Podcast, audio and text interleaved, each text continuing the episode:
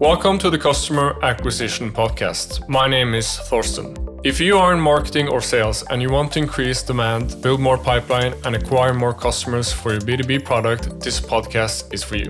In this podcast, we will mix together webinars, live streams, interviews, and everything else in audio format. I also recommend registering for our weekly Netly live sessions on Wednesdays at 1 Central European Time. Here we cover a different topic related to customer acquisition, such as content marketing, advertising, sales, and much more. You can sign up at netly.co slash live. Now on to this episode. Today I'm joined by John McTigue from Customer Journey Mapping. John, welcome.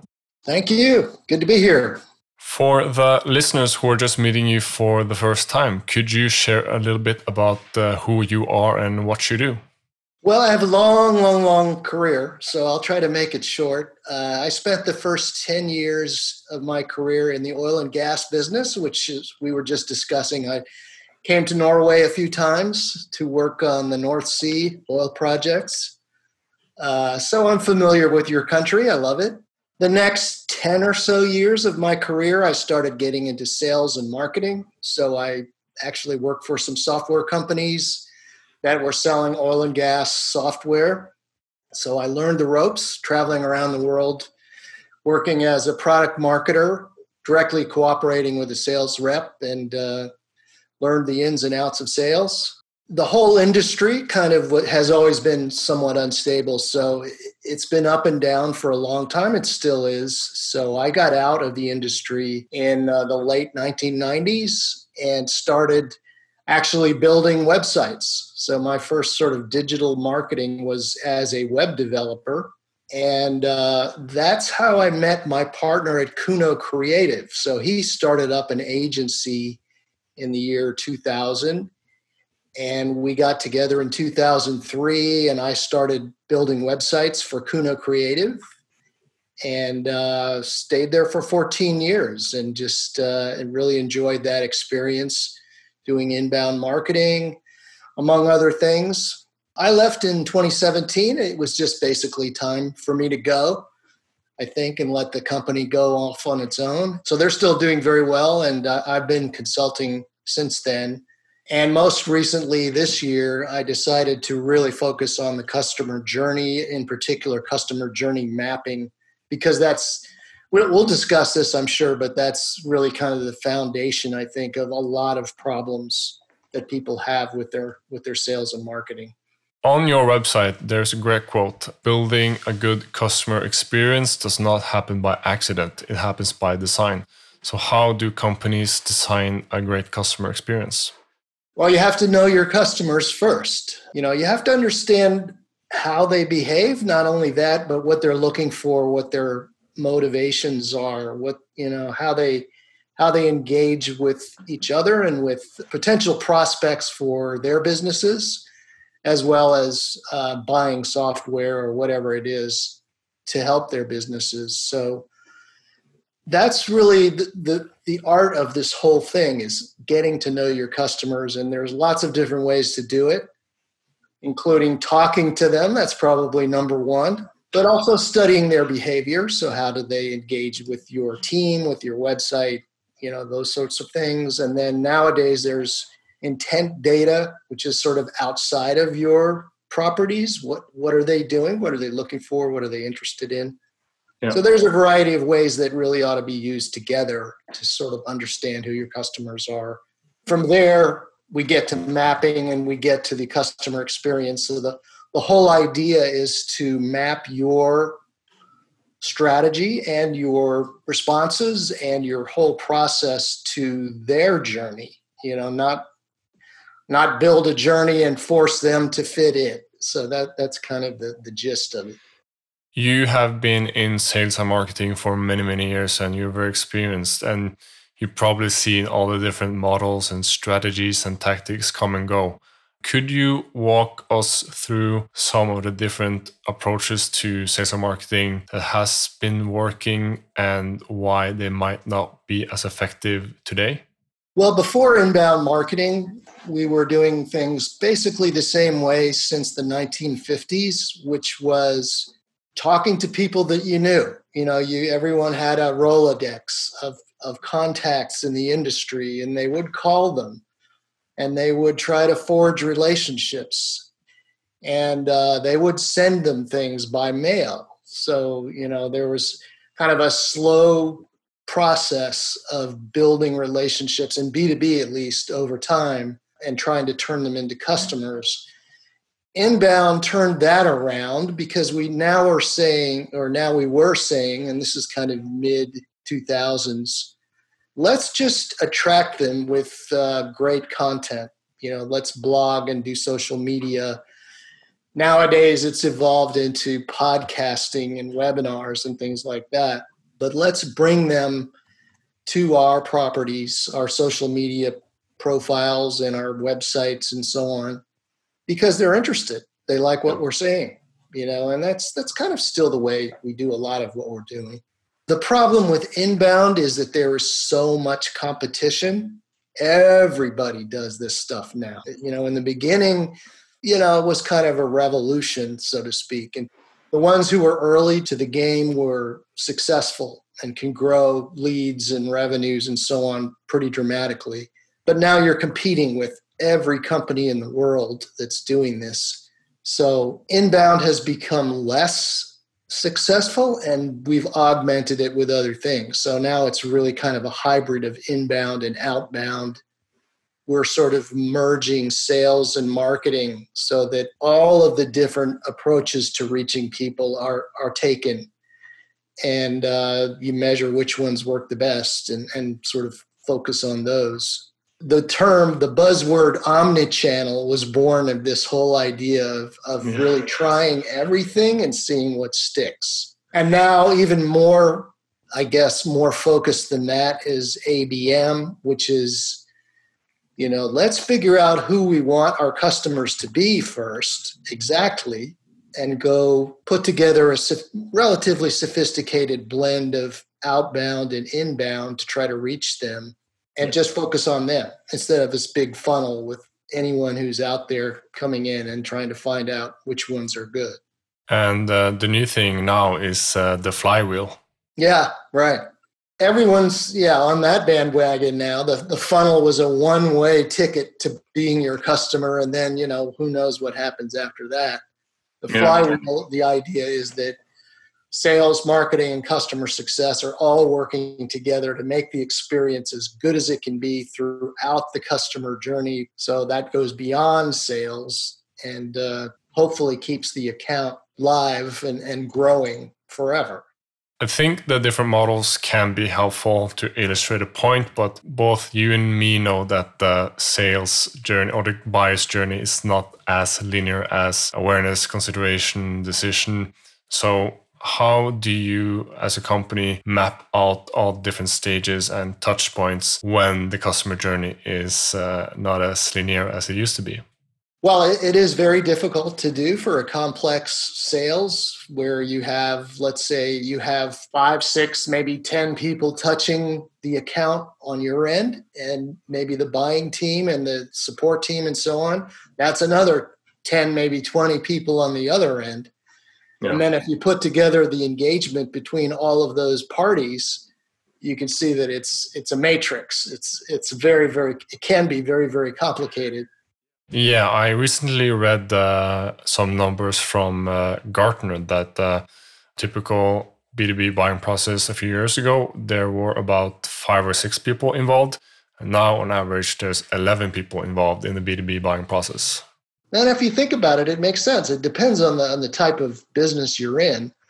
But if you're a relatively large company in manufacturing, for example, you know, you've got sales, marketing, customer service, you've got product development, you've got safety, you've got shipping, you've got legal, you've got finance. I mean, you know, you can you can rattle them off on your fingers.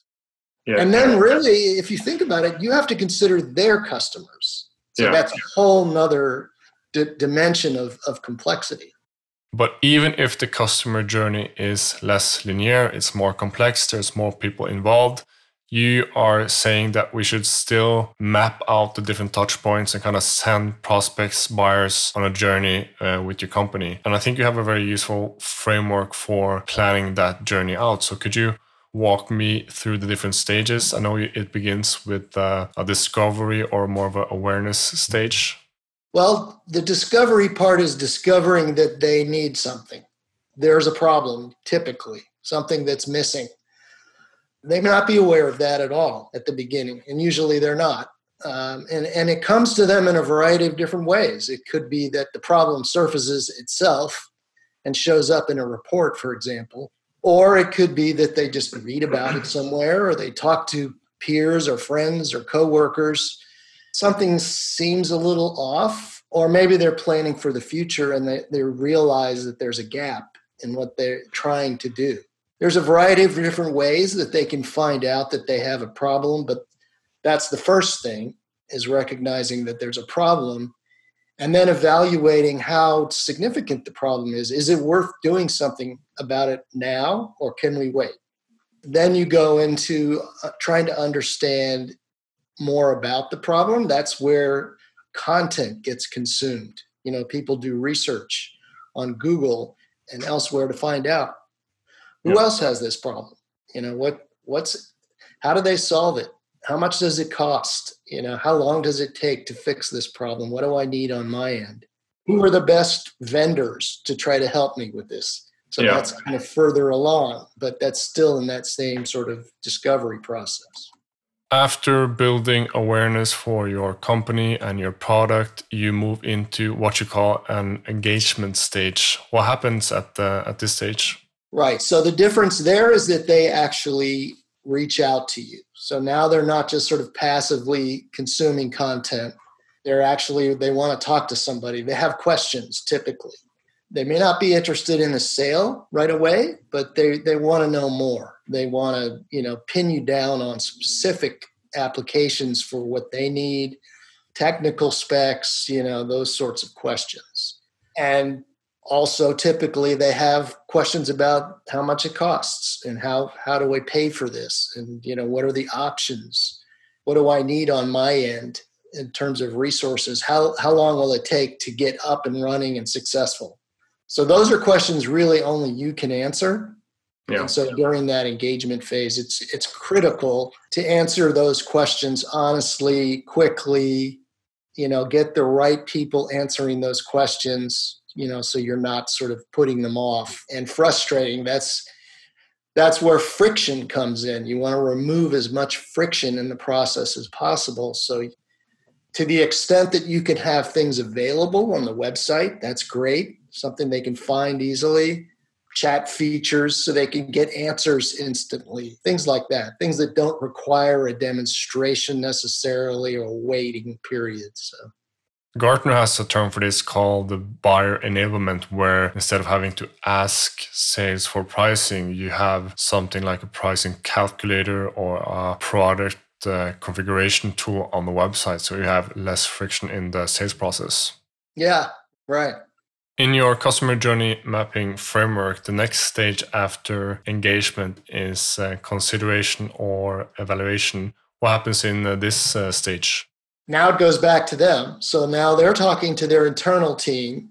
They've gathered all this information and they are discussing the pros and cons for each stakeholder in the in the process in the team. So that could be, of course, the leadership team is going to have different questions, but the users are going to have questions. The supporters, you know, the safety people, the IT people, everyone's going to have a hand in this process and they're going to need some sort of approval.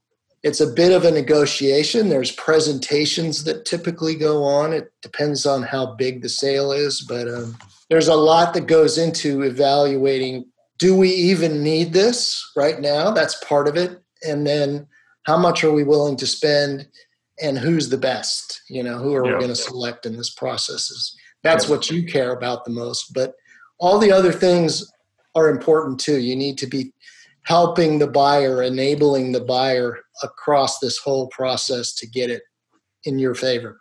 And the next stage in your framework is the purchasing stage. And many companies they say that uh, if they only have enough opportunities, they are really good at closing the sale. But I think many companies fail at this stage uh, too. Yes, absolutely. Yeah. yeah, they think it's uh, you know it's a done deal. Once somebody says, "Hey, yeah, we're ready to go," and it's not. I mean, there's still contracts that need to go back and forth, and there's still support that needs to be scheduled, and there's a lot of different things, and people can come in at the last minute on their end without your knowledge and try to sabotage this whole thing. So there's a lot of ways it can go south on you without you even realizing it before close day. What are some typical mistakes you see B2B companies do right before closing the sale? Just not having a really nice, well thought out playbook so that everybody gets the pieces together when they need to be together. So making sure that the proposal is airtight and it fits exactly what they want and it's delivered on time and it's discussed. And uh, so there's all these steps that need to go through. You know meetings are scheduled to answer questions because no one's just going to sign on the dotted line the first time they receive a proposal in fact they're usually compared with other proposals so you have to be prepared at every step of that and it can be a long period i've seen this stage go on for years, you know, depending on how big the contract is. If you manage to close a sale, you go into a account growth advocacy onboarding stage. What happens in uh, this stage? Well, first impressions, you know, so your sales team and, and your, you know, the other people on the on the sales, you know, effort on your end have been interacting with their buying team, but not with the end users you know, and typically not with their support teams and their IT people. And so there's a whole new process in place, or needs to be, to familiarize everybody, to onboard, to do the training.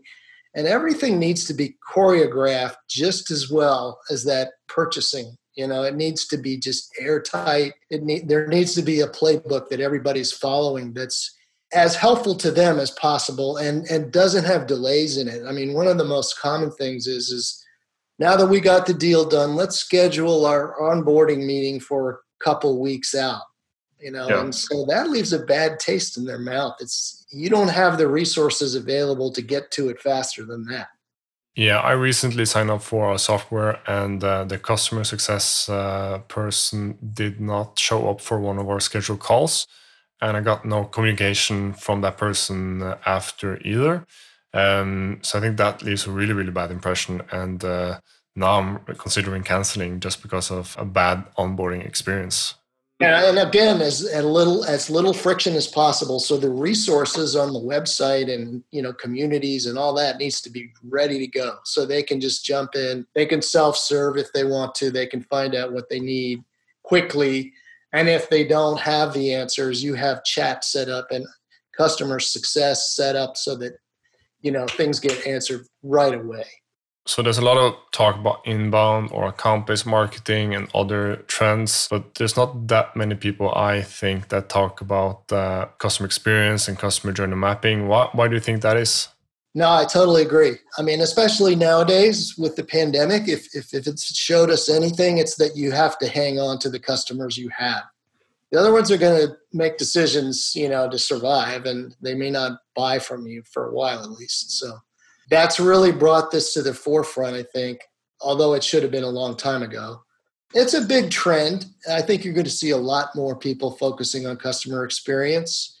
A lot of companies don't know where to start with that, though you really have to go back to first principles. You got to go back to what do your customers want? So it's fundamental issues, not just throwing software at a, at a problem. You know, you can yeah. Customer support software and so on, but that doesn't fix the problem. It's the process, it's the attitude. You know, there's a lot of other things that need to go into it. When it comes to customer journey mapping, what are the big benefits uh, companies will see by mapping out all the different touch points across their whole customer journey? Well, I look at it from a, a CEO's point of view. So the CEO probably wants impact soon, not you know, a long, drawn out strategic overhaul process. Nobody wants that. The CEO wants something quick. So you do a customer map, customer journey map. You identify some areas that are just missing, some gaps. You know, you, there's some experience problems where the customers aren't getting what they want, or we're not meeting them where they are. We're missing opportunities you know you sit down in a room with uh, sales marketing customer success maybe product anyone else that has a stake in this in this game and you map this process out you're gonna you're gonna see some obvious things that need to get fixed mm. so those are quick wins those are things you could just get on right away and fix mm. and maybe instantly improve your pipeline you know 10 20% maybe more than that and then longer term, you're going to overall improve your win rates, your close rates, because the pipeline is just, you know, the whole experience, the flywheel is is actually working the way it's supposed to. You're getting better experience across the board. So you're going to win more accounts that way. So you're going to increase sales. You're going to improve overall retention and reduce churn. So the, long, you know, lifetime value is is is going to increase as well so it has long term impacts. I think it's really actually pretty difficult to do any of this if you just take that sort of surgical approach, you know, where you just throw software at a problem or you hire somebody to fill that gap. It's still a matter of how these processes all work together to solve for the customer. Yep. And if you don't have that conversation and that exercise, it's hard to do. You know, you're still going to have gaps. You're still going to have roadblocks. So let's pretend you're sitting down with a CEO of an industrial manufacturing company, technology company. They have a complex B2B product where the sales cycle is long, the product is quite expensive. You have multiple decision makers involved in the sales process. How do you start mapping out the customer journey with a company like this? I would start with the champion. So, who's the person that you go to when you're selling into accounts? Who's that person that's going to carry you across the goal line? Who's the person that understands the problem and has the most obvious need and is willing to go to bat to get it? So that's that's the persona that you're looking for. And they might have a lot of things in common so you can build a process around uh, or a map around those people that depending on the industry and the product to some extent is fairly consistent across the board. And so that's what i would start with. You know that person is the key person. If you can get that person happy. The rest is you know you can you can figure it out. But uh, that persona in the industry that you're really targeting is a good place to start and then I would move on to the next two or three most important personas. You know, number one would be the financial decision maker. Um, number two might be the person who's most likely to uh, object. Like, you know, in software, it's probably IT because yeah. they just they don't want to have any more stuff to take care of, right? So those three people would be a good place to start. And then the next level would be let's not just map out engagement, who's doing what to communicate. Let's also map out content. How are we deploying content at each of these stages of the customer journey to, to enable this buyer? So you can make a content map that's completely consistent with the journey map. And then maybe the next one is data. What data do we collect at each of those stages? What do we do with it? Where do we store it? How does it talk to, or how do these channels talk to each other? How do you collect, for example, advertising data and communicate that into the CRM so that salespeople can do something with it? So that's another map. And then another one would be metrics. What are you measuring? What's important at each stage of the journey and you can you should strive to simplify that as much as possible so that you can put it on a dashboard and the leadership team can understand what the hell's going on. You know mm-hmm. how well are we tracking this customer journey and doing something to make it as good as it can be? And then maybe last but not least your tech stack how it, how are you deploying your tech stack across the customer journey? And where are the holes if any? You know what what's the next thing we need to probably invest in? That's where i would uh, take it into other dimensions. And then of course as we talked about at the beginning things are always more complicated. So then you start drilling down on individual processes like the sales process you know individual marketing campaigns um, how do you respond to customer success queries and you know things like that? Yeah so this is where you focus on creating content having a content calendar social advertising and so on. You're going to have playbooks and you're going to have editorial calendars and all these other supporting things but let's not start with those. Let's build the, the overall view of the customer journey first and then drill down do you think a lot of the time companies spend on personas is uh, wasted or not useful?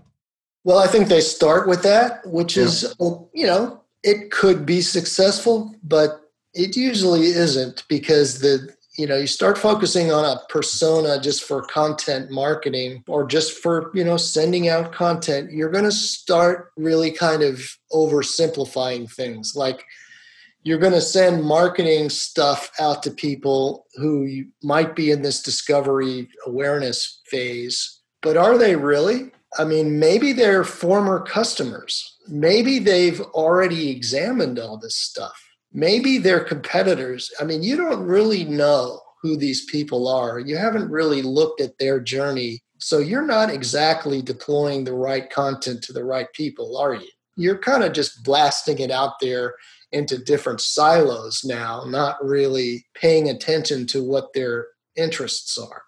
Yeah, it's surprisingly uh, typical to see if you audit a bigger technology company, industrial client, maybe they have invested in HubSpot and they've been doing a lot of gated offers and they have been getting a lot of marketing qualified leads. So, first off, a lot of their leads are of poor quality, but then they also have a very poor process when it comes to following up with those leads. And these products and services that they offer are worth in many cases hundreds of thousands or maybe millions and it's just sad to see and think about how much revenue is lost in that process Absolutely. That that whole engagement leading into, you know, the the evaluation part is is so commonly messed up that uh, it's hard to say how many opportunities are lost or how much money is lost, but it's a phenomenal amount. I mean, yeah. it's astronomical. So this has been a, a, really great conversation. If people want to go and learn more about uh, you and what you do at the customer journey mapping, where can they go?